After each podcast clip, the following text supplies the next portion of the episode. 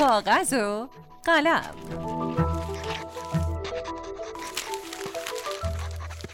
سلام. من عطیه سلطانی هستم نویسنده و مدرس دانشگاه و شما شنونده رادیو اصفهان هستید.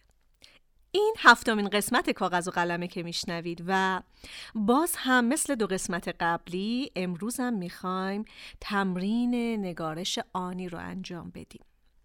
خب؟ امروز می‌خوایم یه تمرین دو نفری انجام بدیم. می‌خوایم همراه یکی از اعضای خانواده این تمرین رو انجام بدیم و ببینیم در انتها چه معجزه ای رخ میده. خب بریم سراغ تمرین. مثل تمرین قبل یه تکه کاغذ بر میداریم و روی اون می نویسیم زمان و مکان. البته می‌تونیم چند تا چیز دیگه هم اضافه کنیم. مثل حس یا احساسی که داریم رنگ، بو، مزه و چنین چیزهایی. خب می نویسیم مکان و باید اشاره کنیم که جزئیات این مکان چیه یعنی مکان کجاست. خب جلوی اسم مکان اسم شهر خیابون و کوچه رو می نویسیم و بعد میریم سراغ خونه. می نویسیم که کجای خونه هستیم. اتاق آشپزخونه و چیزهایی مثل این رو تمامش رو می نویسیم همینطور خب باید بریم سراغ زمان دیگه. توی زمان هم باید ببینیم که جزئیاتی که برای زمان باید بنویسیم چیاست. فصل ماه روز ساعت و و و الاخر این تکه کاغذ راهنما قراره که بین شما دو نفر مشترک باشه. خب. حالا برید و برای خودتون یه موسیقی پخش کنید. یکم به موسیقی گوش کنید. خب.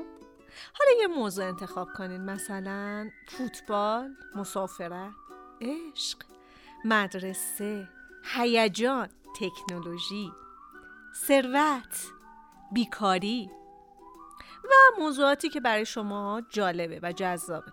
خب هر دو نفر فقط یک موضوع رو انتخاب کنین. یعنی بینش به توافق برسید که یکی از اینا رو انتخاب کنید حالا به ادامه موسیقی گوش کنید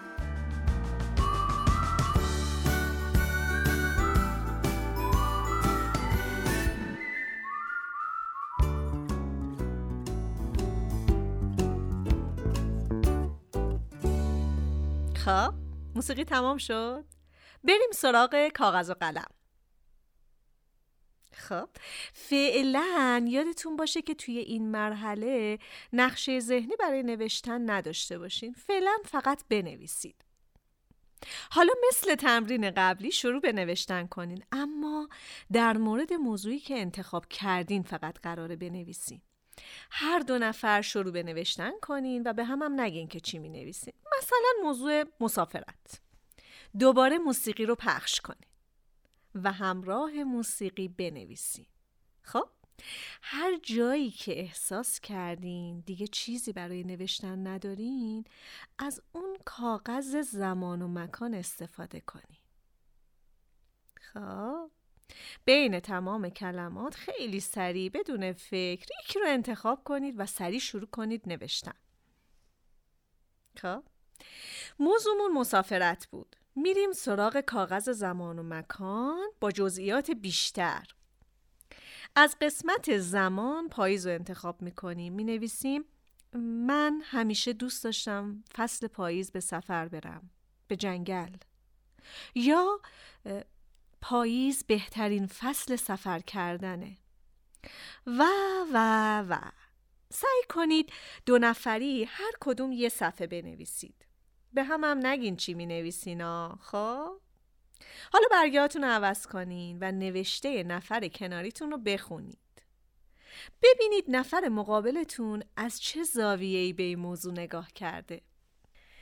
تمرین رو هر روز در مورد موضوعات مختلف تکرار کنین. قطعا از نتیجه که به دست میارین شگفت زده میشین. خب؟ من همینجا از شما خدافزی می‌کنم. تا قسمت بعدی خدا نگهدار.